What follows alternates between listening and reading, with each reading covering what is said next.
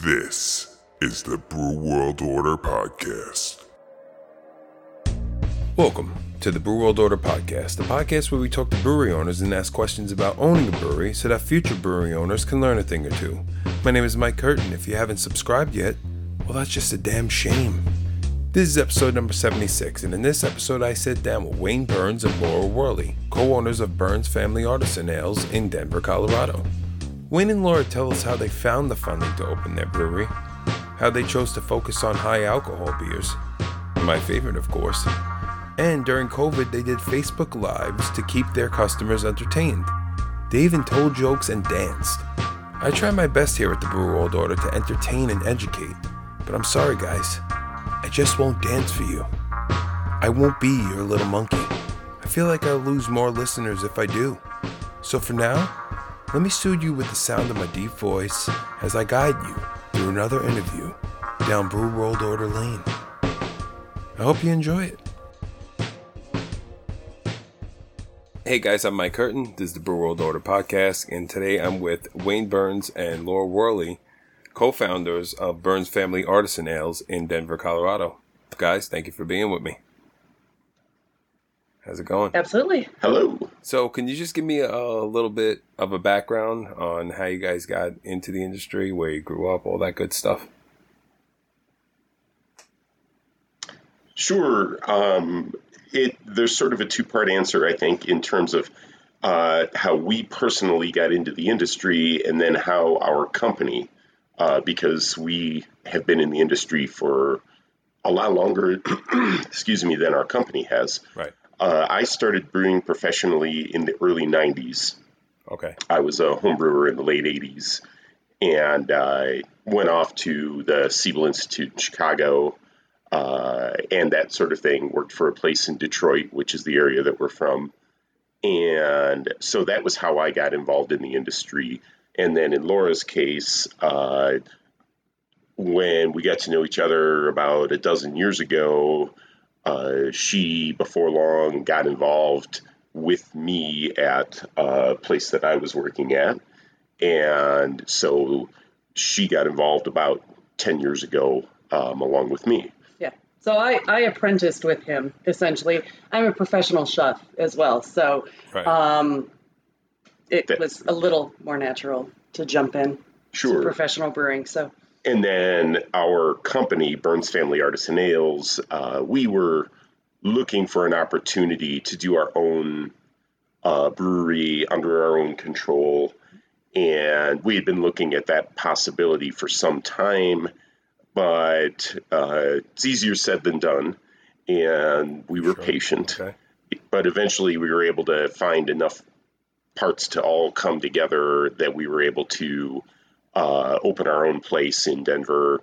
Uh, we opened to the public in August of 2018, so almost four years ago at this point. Gotcha. Well, um, from the moment when you guys finally decided to open your own place, from that inception of that idea uh, to the moment you finally opened your doors, what do you think was the hardest part for you? I would say funding. sure. Always I mean, is, right? Cash flow. Yeah, it, as it, a person who had been brewing for a living for uh, nearly 30 years at that point, um, brewing as a career has an awful lot of great things about it. But one of the things that is rarely highlighted as a great thing is a very high rate of pay. Uh, so it becomes somewhat challenging if you want to uh, accumulate some wealth and set yourself up with uh, a, a nest egg, so to speak, out of which to invest and at least partially finance your own place. So for us, finding the necessary capital, you know, I, I think under almost any circumstances, you're going to be looking at a minimum of a six digit number to have enough capital to start your place. And depending on what you're trying to do, could easily be a seven digit number. And then I think the other thing was, um, you know, we were surprised by the fact that, you know, Wayne could come into opening this business with, you know, at that point, over 25 years of professional brewing experience and plenty of awards and, you know, earned a reputation for himself, got himself the nickname of High Octane Wayne and things like that. Um, and yeah, we felt had a lot of followers. Um, and that was, you know, part of what the marketing strategy was. It's like, here, we've got this guy. Um, and and it didn't it didn't run. Um, it, it walked for a while. So um, so that was, I think, maybe more of a surprise than you know, but also a little bit more of a challenge, right? So yeah, I think I think we definitely ran into a bit of a circumstance of uh, you know what have you done lately, and what has this company that you are at um, done lately? And of course, if it's a startup, the answer is well, nothing yet. yeah, and so, uh, folks were, I mean, it, there's a range, of course, but some of the customers thought it was really cool and were interested because of the amount of experience that we had.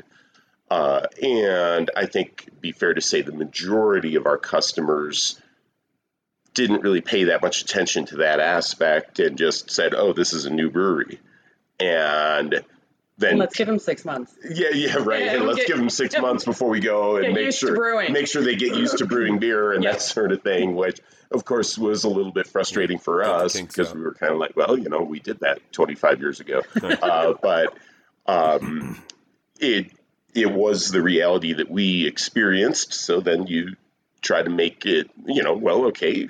Ultimately, what we need to do is, you know, produce a good product, uh, provide good service and a comfortable place at which to hang out and have some beer. And we were poised to do all of those things as well. We had just maybe hoped we could have hit the ground running a little bit more easily. Folks didn't quite, you know, jump on board that way. And okay, so then you just got to take a little time to build your own new brand and reputation on that. Gotcha. So that was a little bit of a surprise to us, but at this point now, we feel like we're very much. Of course, COVID has made everything challenging, but right. uh, we are well along the way toward building that now. Gotcha. And uh, how did you go about finding the capital to fund your business? Um, well, I think we did some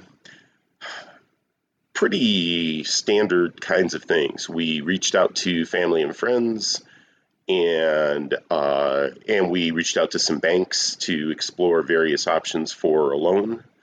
And so we, over time, put together various pieces that way. So um, it was challenging. We we weren't fortunate enough to have a bunch of capital ourselves which of course always makes it easier to uh, get things rolling. And uh, we weren't fortunate enough to have a lot of family and friends with a lot of money available to just say, "Oh, that sounds great. We think you'll do great. Here, you know, I want to be a part of it." It was a little more challenging than that for us, and you know, again, that's I think that's probably true for the majority of folks. Uh, sometimes you get lucky, and sometimes you just have to kind of earn it little piece by little piece, and and um, but ultimately, in terms of uh, the uh, ways that we did it, it was pretty standard. I think it would be safe to say. And we we also got lucky. Um, we had been looking at a lot of places with real estate agents and things like that, and it. Um, got a notice from another brewing friend that a brewer was looking to, um, you know, sign over his lease to somebody and have someone take on, you know, purchase the majority of what was in there. So we got a turnkey brewery up to the point where we also had to get our own license. They were taking their license with them, so we couldn't just literally turnkey into the brewery. But um, but because of that and the location and things like that, we were able to get in um, and get started with you know, maybe a little bit less flash. Um, you know, we didn't have one of those super cool all glass and all steel um, tap rooms, but um, but we had a tap room Right. and we had a place to brew, and for us that was that was it, you know, and at a price point that was a lot lower than a lot of people who are getting into the industry now. Right. So Well, yeah, and it, it allowed things to go much more quickly because the physical location already was a brewery with brewing equipment in it. Right. So all the utilities, you know, electric, plumbing, gas, all that kind of stuff, brew kettles, fermenters, drains, all that stuff was there. And so we didn't have to go through uh, what the vast majority of folks have to go through that is a construction process. Uh, once they say sign their lease for the place, then they've got to go through a construction process. And that, I mean, of course, it costs money, but it also costs time. And we were able to uh, move through that clearly more quickly than we would have otherwise. So that was, as Laura said, that was lucky for us. Yeah, from from what I hear, it's uh it's a huge headache going with all the permits and construction, and it's time consuming. So It, it, it's never Right. easy. sure. Never easy. I, I've been involved with the construction of several breweries over the decades, and um, it's uh, complex, challenging, often quite stressful. Uh, you know, and just there are a lot of things. You know, you've got to not just get a bunch of construction done, but you've got to coordinate all these disparate. Uh, pieces of the picture, whether it's the equipment supplier, whether it's the electrical contractor, the plumbing contractor, the gas, and you know, just on down the line, 101 different things. You got to get the right permits Sure. from your local municipality.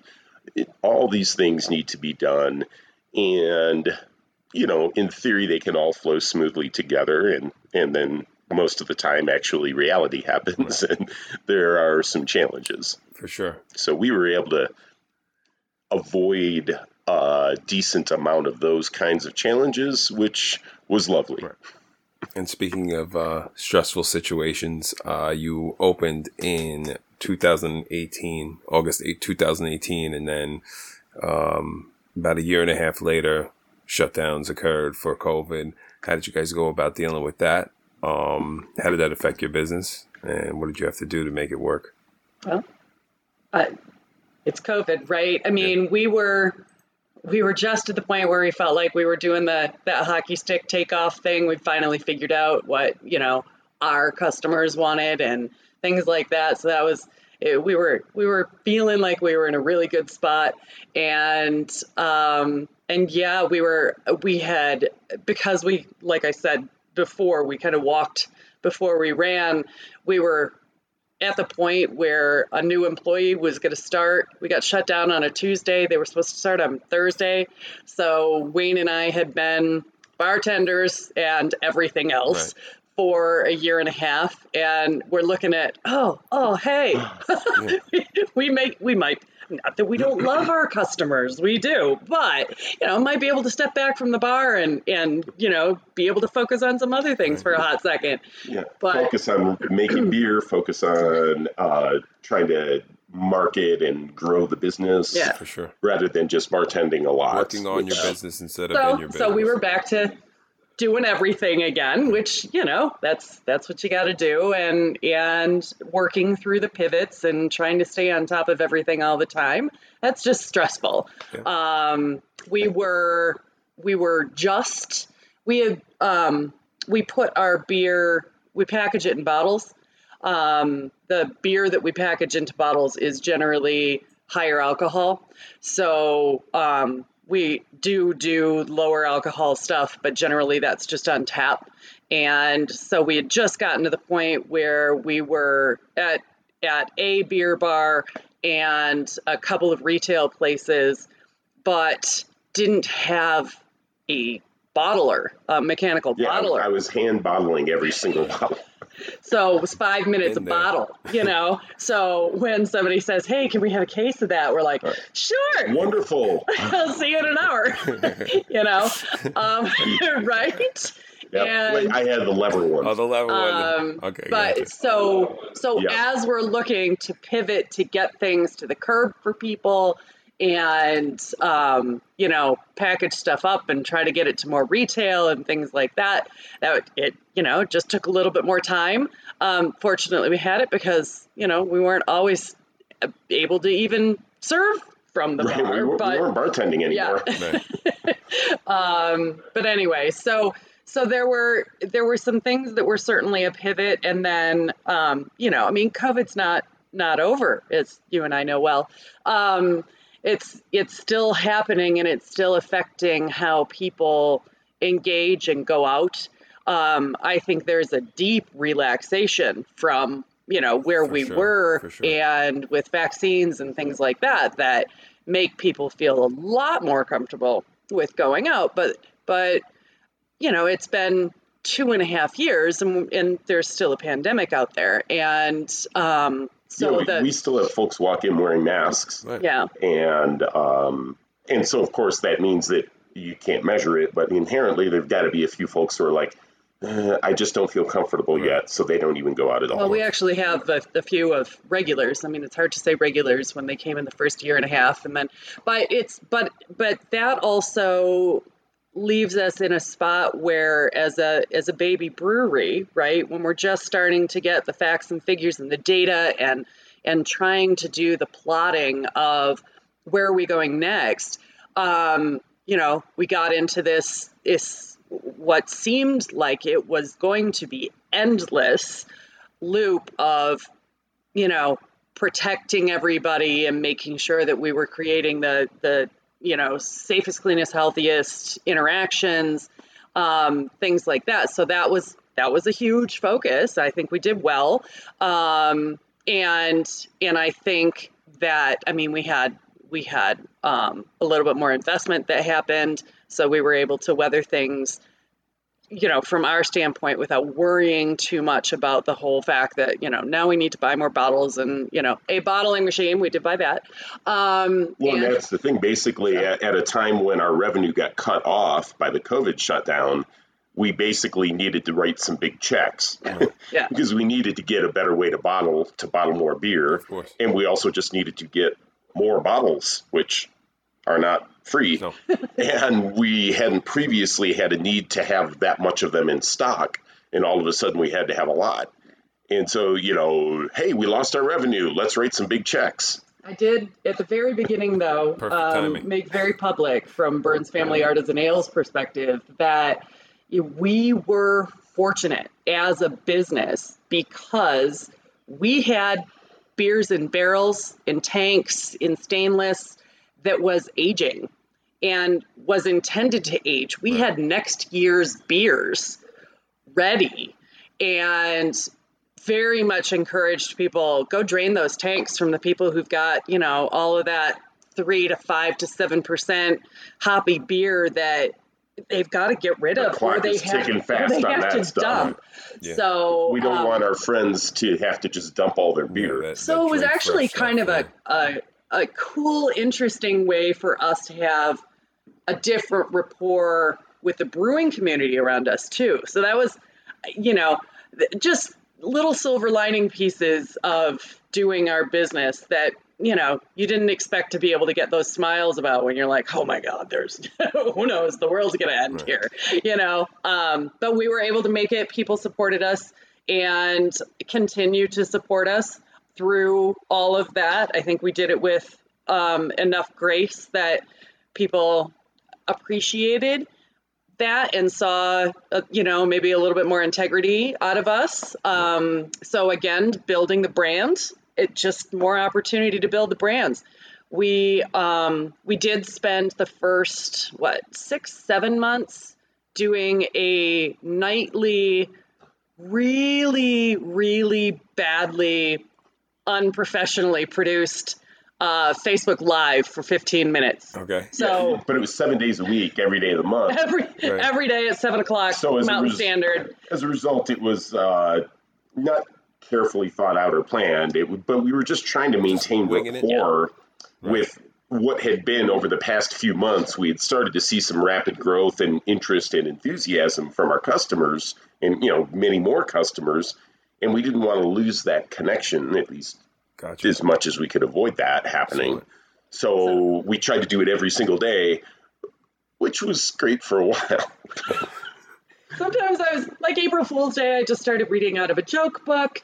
Um, you know, I mean, sometimes we were we were really stretching. Everybody got to see me dance once. That was interesting. Um, yeah, I mean, yeah, I, I know. Like I I joked after that that no one had to go through the disappointment of seeing me dance, which Right. was I think a win for everyone.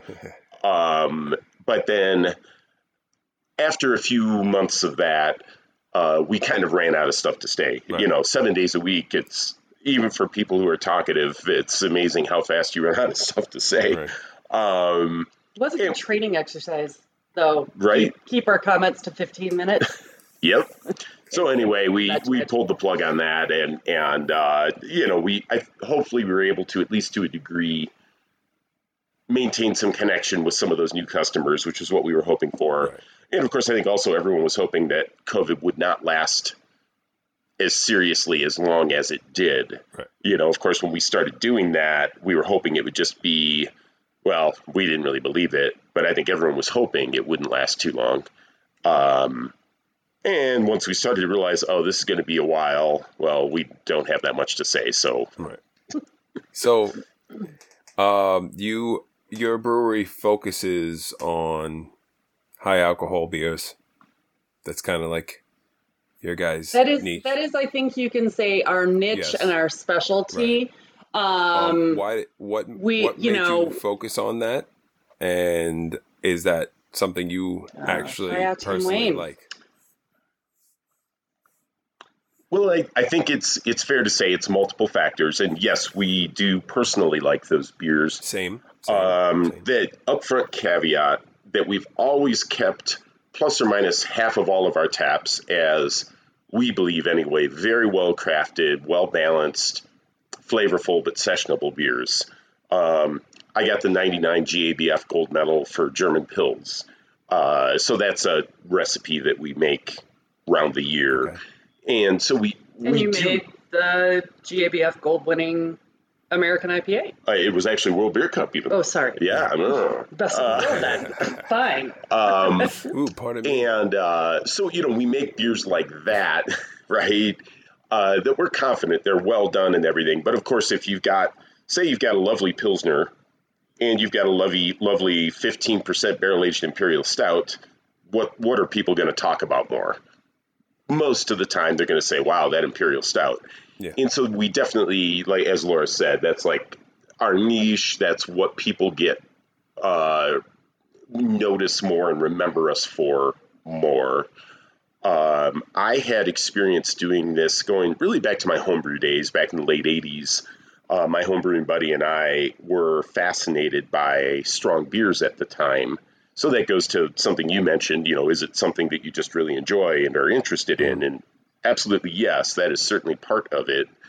Uh, and then along with that, as I transitioned into brewing professionally, um, I worked at several breweries over the years where they supported me on uh, doing very uncommonly strong beers, typically as a once or twice a year Right. specialty.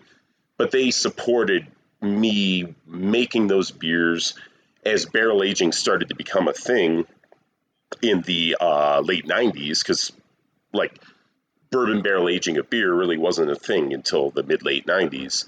Um, so, and I started, I went to brewing school with the guy who uh, developed that. The, he was the first guy to develop it, as far as I know. Greg Hall, the Goose Island owner for, you know, Bourbon County Stout. Right. I went to school with him. Awesome. And I remember him talking with me about it. And it was like, you know, um, I'm thinking about doing this thing. and it's like, wow, I've never heard of anyone doing that before. And he's like, well, neither have I, but we think it might work and be pretty cool. And that Sure kind enough. of deal. It was just, it's funny, you know, nowadays you hear about Bourbon County Imperial Stout or bourbon barrel aged Imperial Stout of any kind. And the idea of, I don't know, is that going to work? It is a strange thing to hear. Right. But back then, no one was doing it. So it was like, maybe it works, maybe it doesn't. Eh. And uh, but I started doing that kind of stuff, and I was supported by some of the breweries I worked at to do stuff like that. And it was reasonably well received. And what we started to see, um, and this was around the time I started to get to know Laura in the late aughts and uh, early teens, was there was a market for it. And obviously, it was only a subset of the craft beer market, but there was definitely a market for folks who really thought those things were interesting, kind of above and beyond any other style of beer. And I think you could probably say that for any section of craft beer. But that was an area that not many folks did, and people often struggled to do well because Yeah. high alcohol fermentations are tough. Right. And um, And that's, So I we've- mean, that's where I wanted to interject. Is one of the things that I think with practice, right, over over time. But one of the things that Wayne, um, his his gift in doing that is to create beers that aren't attenuated, go high alcohol just for the sake of going high alcohol. You know, he's he, he's a yeast whisperer, um, and and figures out how to you know stops the fermentation when it needs to be stopped. I mean, we've had we've had several experiences where we've gotten a you know a 13% beer where we thought we were going to get a 20% beer or you know stuff like that where where this this is just where the beer wants to be and well, i and the think flavor balance is great at that point. at that point So even though you get more cool points for having a higher alcohol number among the beer lovers, ultimately, You want to have that great. does it really taste great? yeah And do you want to have another one? Of course. and Even if it's not a wise idea to have another one. and balance i think is the biggest idea. thing that is balance is the biggest thing i mean one of the one of the things that we can't market is the statements that we hear regularly which is um, oh well that didn't taste like x it tasted you know a good 5% lower than that or whatever you know In terms i was of alcohol expecting by volume, it didn't Right. taste like this alcohol Gotcha. by volume. It Right. tasted like less than that. you, you really can't market that very well uh, hey we've got beer that doesn't taste like Like it's as strong as it is. Um, it's yeah, a weird statement. But but those comments are made regularly um, and that's you know that's the the cool part about the interaction with people and in that niche of beer you know so Right. we know we're doing good I do kind of love that though. When I do have a, a strong a strong beer and it's like, oh wow, you, it's doesn't taste like it. It doesn't taste like a fifteen percenter. It, it kind of tastes like you know, I taste more flavor than I do the alcohol, the booziness. So, I mean, I, I kind of I kind of look forward to that a lot. Um, uh, being a business owner, We think Um, most people do. yeah, absolutely. Being a business owner, there's a lot that that comes with it. Um, what are some qualities you both possess that make you good business owners? we uh we tend not to give up like ever Good. which good. I suppose. I mean, I you know that's it's de- it's definitely um, gotten us through a lot of stuff. So um, yeah, we just tend just simply not to take. I mean, okay, we do take no for an answer, but it's more like how do we get around that? How do we get to the other side?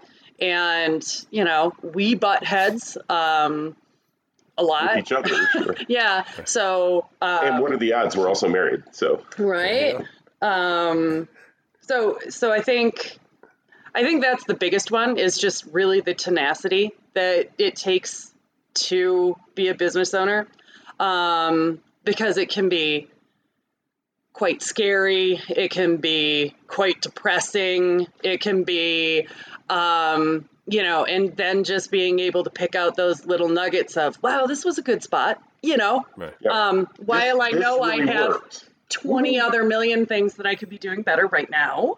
Um, let's let's take that one thing and celebrate it for a hot second before we before we move on. Um, so, So yeah, I mean, I think they're like she's sort of dancing around a topic too that we both lean in the direction of perfectionism, which you know that's a if ever there's a double-edged sword, that's certainly one.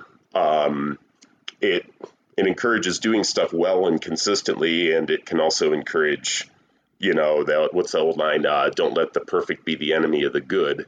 or whatever. So it can also encourage making mistakes as well, or at least tactical errors. Right. Um, but I think also, it, you know, part of it as well is that I there are an awful lot of great brewers doing great things at an awful lot of great breweries in this country at this point. I, I don't even remember where the count is now. I think it's nine or ten thousand breweries. I Right.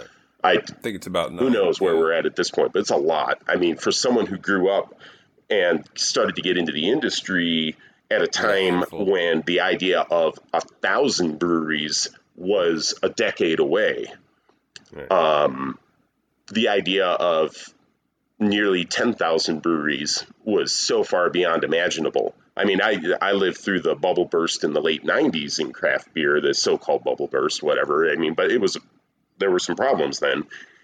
And one of the classic statements that was made in the late 90s was, well, the problem is there's just too many breweries and too many SKUs, you know, stock keeping units, too many brands on the shelves. It's just way, way, way too many. There's almost a thousand breweries in the country. They've all got a bunch of beers. There's no way that the customer wants that many beers. And then fast forward to Yeah. today, Fast forward to nine thousand. while you know when I hear the same same challenges being stated today, and I mean who knows? You, you know, there very well may, may be a place where that's starting to really push the limit on what is a reasonable amount of brands out on the shelves. I, having lived through that in the '90s, am always cautious about the you know the whatever you want to call it, like the doomsaying of, oh, there's just too many. Well, maybe. Maybe there are too many. And also, maybe actually 20 years from now, we're going to look and say, 10,000 breweries, that's nothing. We've got 50,000 Yeah. now, or whatever. You know, Yeah. I mean, I'm not predicting that at all, but that kind of thing can happen. And Absolutely possible. so, having some history and perspective in the industry, and it's it's my career. Um, I'm not uh, someone who has another very successful and perhaps somewhat lucrative career and then decided to do something else. But I've got that to fall back on if if it just doesn't work. Gotcha. I could. Yeah. I mean, this is my career. If in a worst case scenario this business didn't work out, what would I do? Well, I would go to work for another brewery. Right. that's that's what I would do. So there's also, I think, an aspect that plays to Laura's first statement of us being very determined to push through difficulties. It's also because this is what we do. This is our career. Uh, this is our field. It's not like I could go back to being a mechanical engineer or something like that. It's also a passion So, too. uh, so So that absolutely Right. yes. So they, they, there are a bunch of things that play into us. I think being able to do that. I, I mean, I guess other things that are all important. We haven't very important things that we haven't touched on is well. Okay, you've either got to uh, be good at doing a lot of you know just multitasking in a hundred ways at once, or you've got to be good at delegating, um, and or perhaps both right. Uh, you know, so bookkeeping and accounting and human resources and, uh, you know, employee management and a lot of things of like jack, that Jack of all that trades. maybe if you were working as a brewer might not have been wheelhouse for you Right. um, or more specifically me There you go. i didn't spend much time doing bookkeeping and accounting earlier in my brewing career Yeah. No, that's that's not my specialty.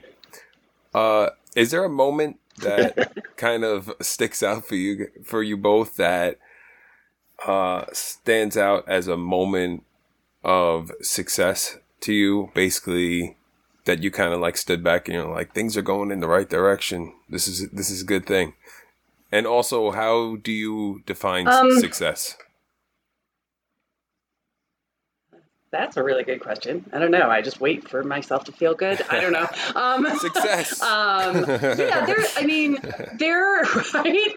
There are there are markers. Um, I like. Um, I I do, and I'll I'll reveal it. But Pete Slosberg from Pete's Wicked um, would say, "I knew I'd made it when I saw a Pete's Wicked bottle cap in the gutter. You know, bad bad people littering, Yeah. whatever. Somebody Um, drinking it on the street.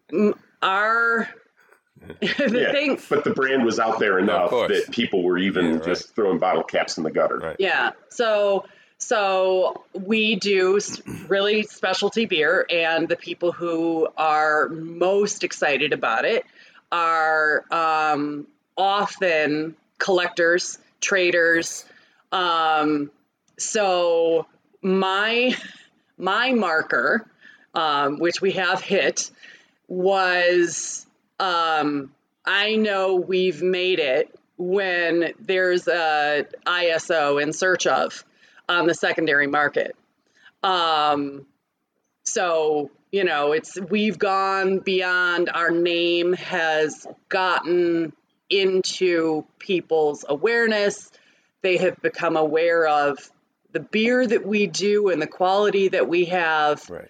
and and we are playing with the big boys Right. right, um and the people that that i watch that we use as market research um for you know determining how our niche is moving along so um, and we've reached that. So that was actually and and it was within this past year. So that was exciting you know? Um, how we define success i mean i think as an entrepreneur the one of the problems with entrepreneurs is there is no like actual measurement of success. There's always oh well that was great. What's the next thing um, I think that's just a classic piece of being an entrepreneur. So, how do we define success? Well, we met that measurement, so I said a different one. Um, you know, Right. and and yeah, they're tangible bits.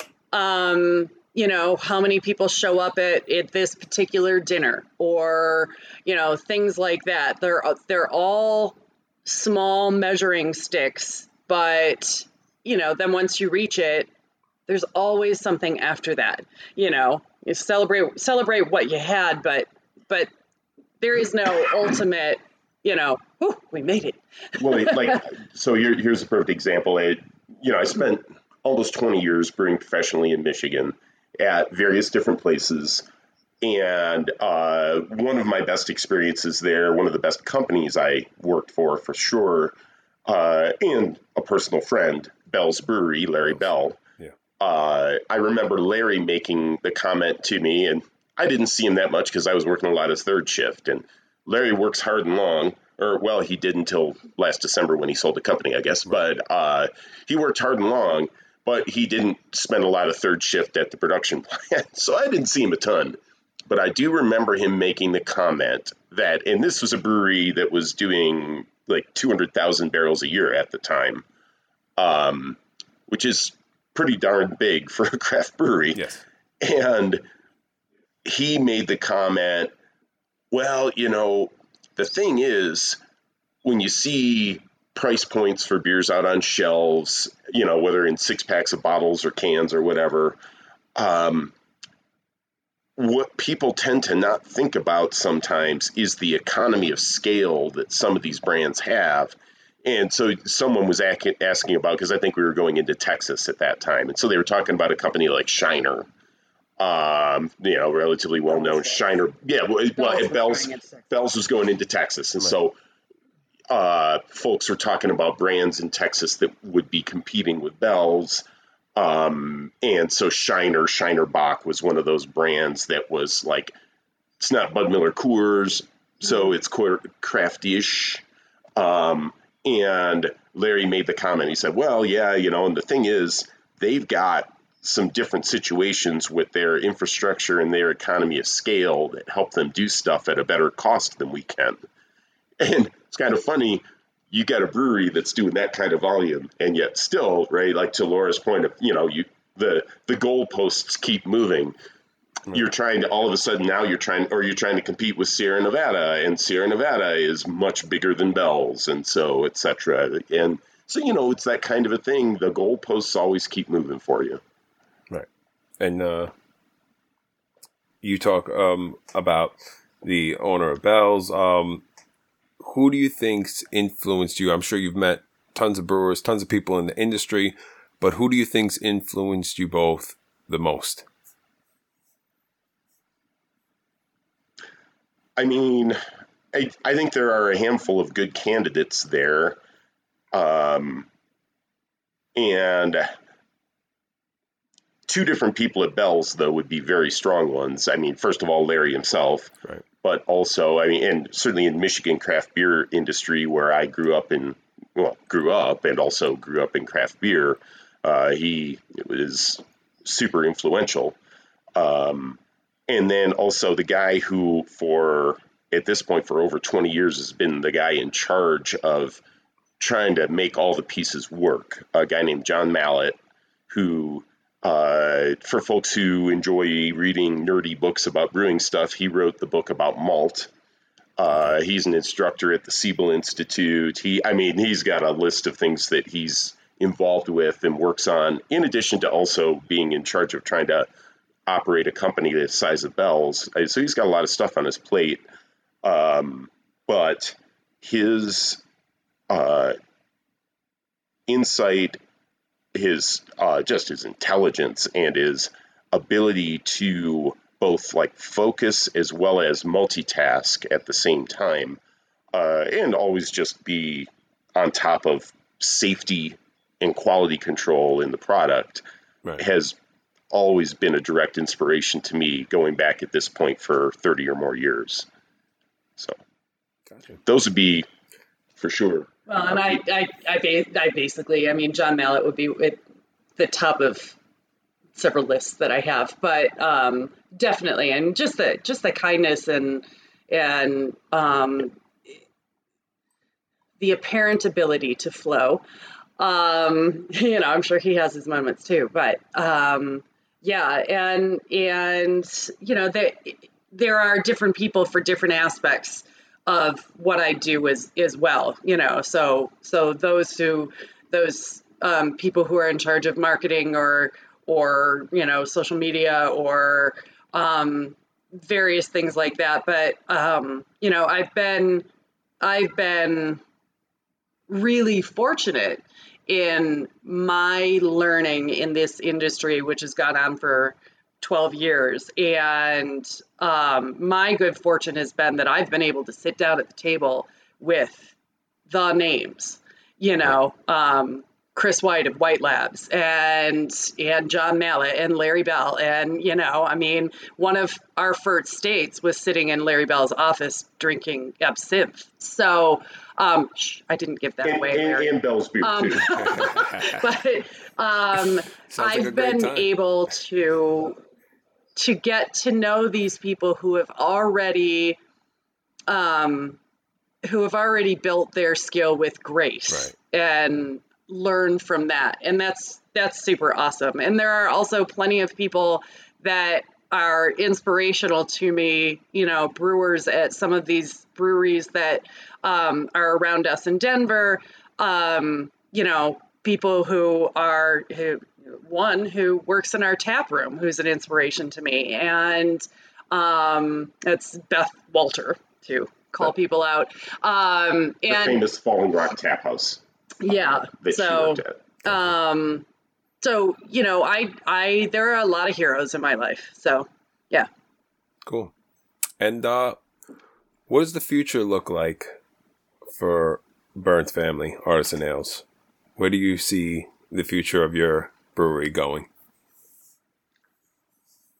Well, I mean, I, I, think we I think we actually have a, a, really bright future that things are starting to, you know, those goalposts are moving, right? Um, right. So, yeah. um, you know, we are we are um, looking to get out into overseas. Um, France and Ireland are places that have been asking for our beer, um, do pop ups around the country, kind of get our get our feet into a little bit uh, more national distribution, so that people can get to know our beer. We find that actually um, there we have a very strong national presence that of course is always good when you don't distribute to those places. Right. That's great. but that's part of that. People talk about us. yeah, that's part of that trading thing. Yeah, you know, right, yeah. um, there are a lot the of people who who we're their first stop when they come in from out of town. Um, and those are the people that are connecting us with, you know, you should do a pop up at this tap room and go to these couple of retailers and things like that and let me help you get there.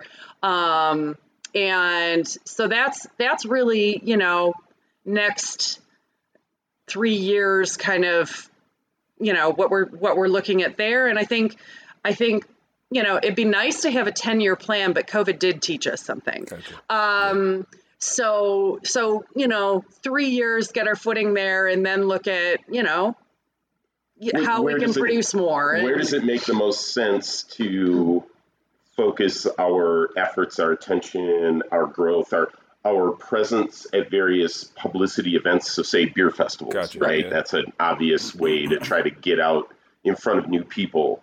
Uh, as well as various bars where you get your beer on tap. It's not that you so much make a lot of money selling kegs of beer to a bar, uh, but you you know you don't lose money. You make a little bit of money, and you get in front of hopefully very enthusiastic beer customers who haven't tried your beer before. So some of those kinds of things, but then being able to having taken another year, two, three worth of experience in terms of however it turns out, and then seeing where it makes sense to really try to keep pushing ourselves out more and or well okay so one thing i remember hearing which i thought was really interesting uh place out of cali the Bruery Yes. you know so top notch brewery and they have some definite parallels with our type of strong beer portfolio for in sure. terms of the beer that they send out in the market and I remember very clearly uh, reading a piece of an interview with uh, the owner there and making the comment. It was either him or the the head salesperson, one or the other.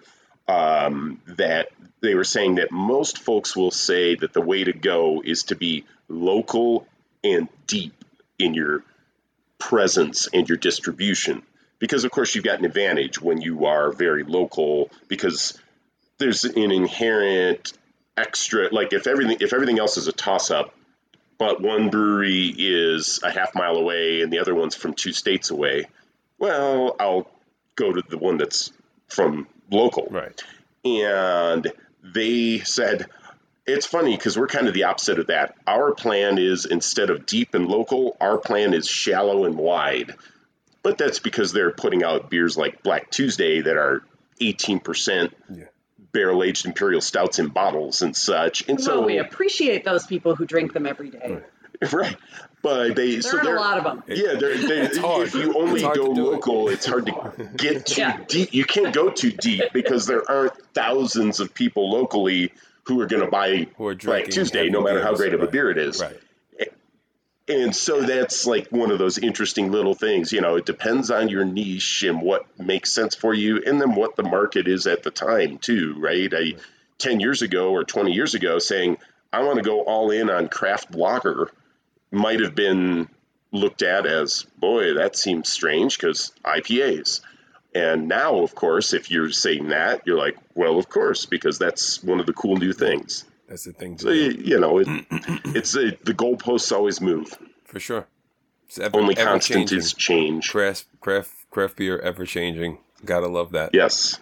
I mean, like, who would have thought? You know, like hazies would be like the biggest thing. Um, but hey, everybody's always like, "Oh, look at that! Look how clear this beer is! I can see Right. right through it." Now hazies are like the you know the things to drink. So, who you never know. Uh, Look how I can't see through it. and Yeah. yeah, right. Yeah. Yeah, Look, if you I can't predicted see that through it. 25 years ago, it wouldn't have, no one would have said that. Right.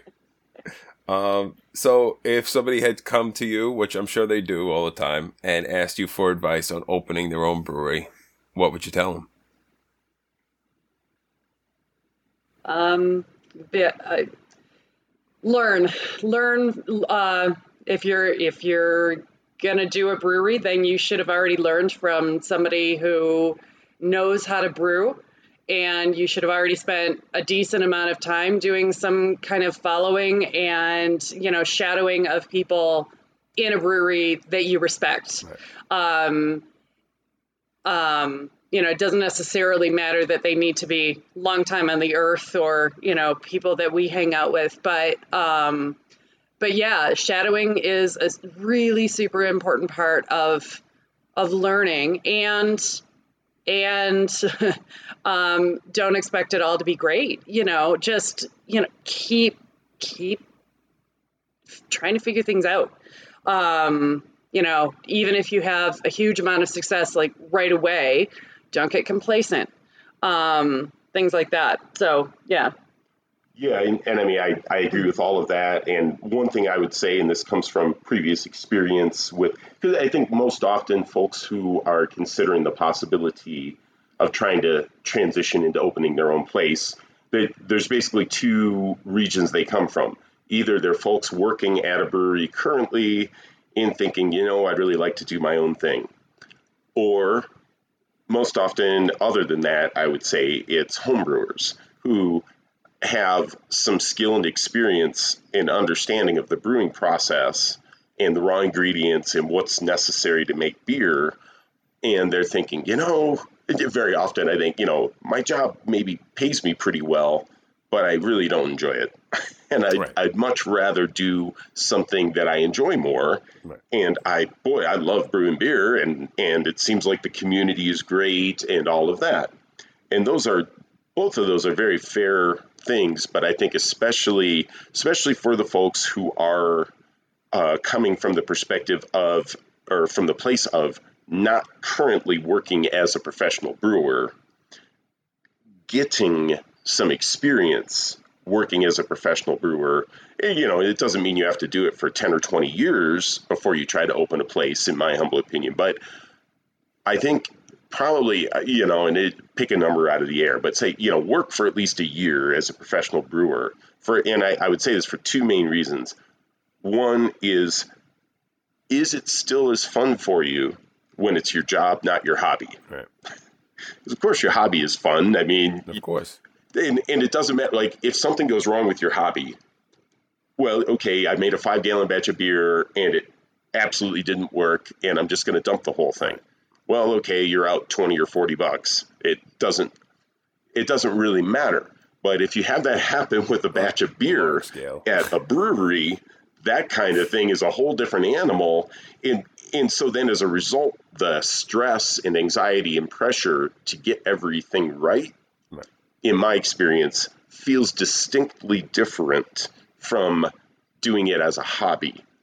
And then the other thing I would say as well, this is for me spending a fair amount of my life working in the greater Detroit area. And of course, that's part of the reason for the high octane Wayne nickname because of the car industry there. Right. but there were an awful lot of folks among the homebrewing community there who were uh, and I'm sure still are, uh, engineers in the auto industry. Very sharp people, well educated, and very good at working with gadgets on their homebrew system. Also, and this comes directly from a guy who won a homebrew contest, and the uh, prize was he got to brew the recipe on the commercial brewery. The homebrew, the right. club was at the brewery, okay. so he got to make the beer with us at the brewery. And this guy was a middle aged, pudgy guy who worked at a desk because, you know, and he had a wife, he had kids, he had a house, and he needed to uh, realize really quickly that that process of shoveling the grain oh, out of the mash tun. Oh, it's physical. And of course, we were making a barley wine yeah. because he, he had won with a strong beer. So there's a lot of grain. yeah. And he realized very quickly oh man, I just can't do this. Can you finish this for me? you know, sure, man, that's fine. That's fine. But what he realized is, boy, if I want to do this as a career, I've got to get in better shape. Yeah. And I was like, well, you know, I don't want to be mean, but um, I was in my mind, I was like, yes, you do. Yeah.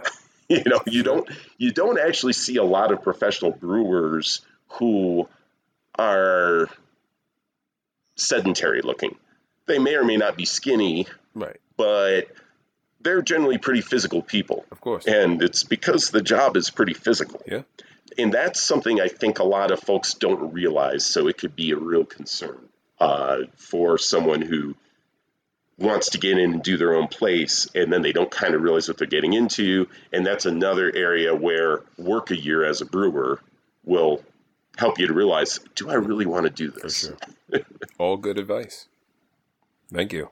Uh, and did you happen to have a funny story for us?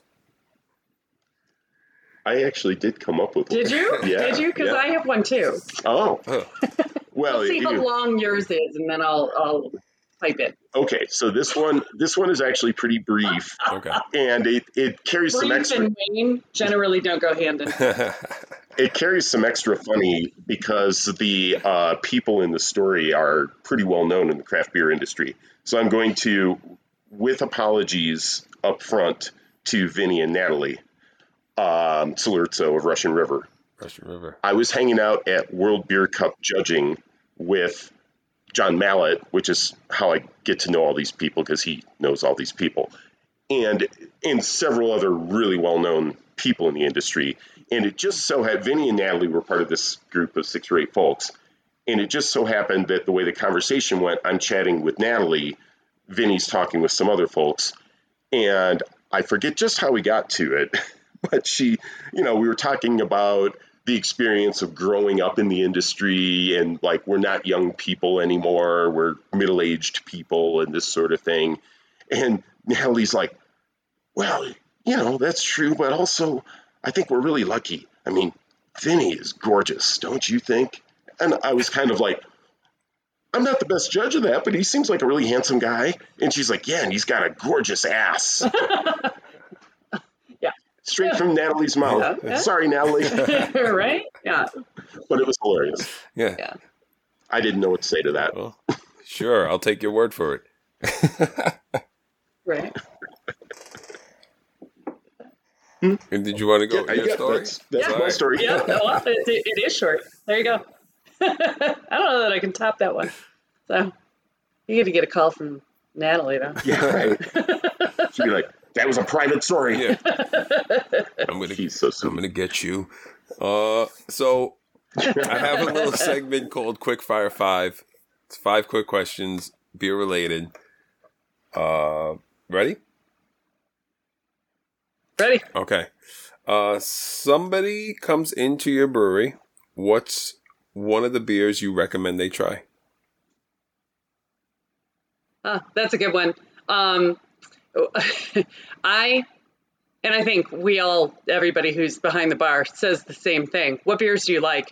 Um, we have a great tap list that is very broad. We have Belgians, we have strong beer, we have um, you know l- very fun beers like a beer that tastes like uh, lemon meringue pie and you know things like that. So um, so yeah um and i always steer away from you know there, there's the whole like oh yeah what's your favorite beer and i'm like dude these are my babies like you can't pick just um one. i'm not gonna talk in front of them they're one of them's gonna like hit me or something um anyway well, if so you had to pick just yeah. one, what's your answer what, which one would you pick to right for somebody to try? Well, and that is, I guess that always goes to if you want to hit something that most people talk about, it's going to be your barrel aged imperial stout, you know, and get a small pour. It's four ounces, right? Take a little bit of time with it. Um, if you want something that that showcases how classic um, classic brewing happens with Wayne, then get our pils. You know, it's the 1999 uh, GABF gold medal winning recipe, not beer. So much Um, pressure back. So Gotcha. yeah, Yeah, That's the uh, certified Cicerone talking there. Uh, Right. she can't make herself just say one beer. All right. I, I mean, I, I will say one beer with the caveat that basically my take is the same as hers, but I'll just say the German pils. German pils. Gotcha. Uh, if you could collaborate with any other brewery on a beer, who would it be? Uh, one that, and we're kicking around this idea right now, actually, uh, that I would consider myself incredibly honored to be able to try to make happen. Uh, a guy named Peter Bouckaert, uh, pretty well known in the industry at least. Uh, he was in charge of New Belgium for decades. And Rodenbach before that. and he was at Rodenbach before he was in charge of New Belgium. And then about five years ago, he, in fact, I think this was their five year anniversary, he opened up a small place of his own uh, just outside of Fort Collins uh, that focuses entirely on barrel aged uh, wild mixed sour uh, beers. Interesting. And uh, so my thought is to do a super high alcohol content wild mixed barrel aged sour with Peter Bouckaert, who right the whole reason basically that sour beer exists in America. Um, and also just a super nice and incredibly smart guy. Uh, so that would be a huge honor for me if we can make that all come together. All right. Um. Huh. Favorite style of beer? Oh, uh, West Coast IPA. West Coast IPA. Okay. Yeah, Hop Slam is actually my favorite beer. Oh, Hop Slam's great. I'll I'll pick the left field one. Uh, uh, Bamberg Rauchbier. All right. I've actually got a lot of favorites, but that's like Yeah, yeah, I love that, and it's one that probably almost no one picks. So Gotcha. Uh, favorite name for beer? For I'm sorry. Favorite name you've come up with for one of your beers? Oh dear. Do you have a favorite name? I'm trying to. I mean, there are a lot of names that Laura is almost entirely responsible for the names because she's just way way better at that than I am. Um, but uh, so there are actually a lot that I really like, but as a knee jerk off the top of my head, I'm going to go with the Ship of Theseus because we basically use an identical recipe to the beer that I won a bunch of medals with at another brewery with, With whom permission. we're with permission. We're Yeah. very good friends with them. Uh, and the name Ship of Theseus is a reference to a philosophical uh, problem, thought experiment that is the basis for intellectual property law. Well, there you so go. it ties back to the fact that we're using the same recipe. I know you guys didn't see it, but my brain just exploded in my head. So. That's awesome. and you have one keg of beer to hold to hold you over for a two week quarantine. What beer are you choosing? Um, basically your desert island desert island beer. It's it's MP. I, that's our That- German that'd the Pils. Post, yeah. Yeah, Okay. I mean, if I were to if I were to say my own beer, I think I would say that, or maybe like the twenty percent bourbon barrel aged imperial stout, just depending on how drunk I wanted to be. Um, or I could say Orval. Of course, that's not my beer, but Whichever. a keg of Orval would be awesome. Well, there you go. well, guys, that's all I got for you. Thank you so much for being well, on. thank you so much for your time. Yeah, no, thank This you. This was fun. Thank, you. Yeah. I'm Mike Curtin for the Brew World Order podcast, here with Wayne Burns and Laura Worley, co-founders of Burns Family Artisan Ale in Denver, Colorado. Thank you, guys. Cheers. Thank you. Cheers. Cheers. Hey guys, thank you so much for listening to my interview with Wayne Burns and Laura Worley, co-owners of Burns Family Artisan Ales in Denver, Colorado. You know how it goes, whether you're passing through, you live in the area, or visiting a friend nearby, definitely check them out.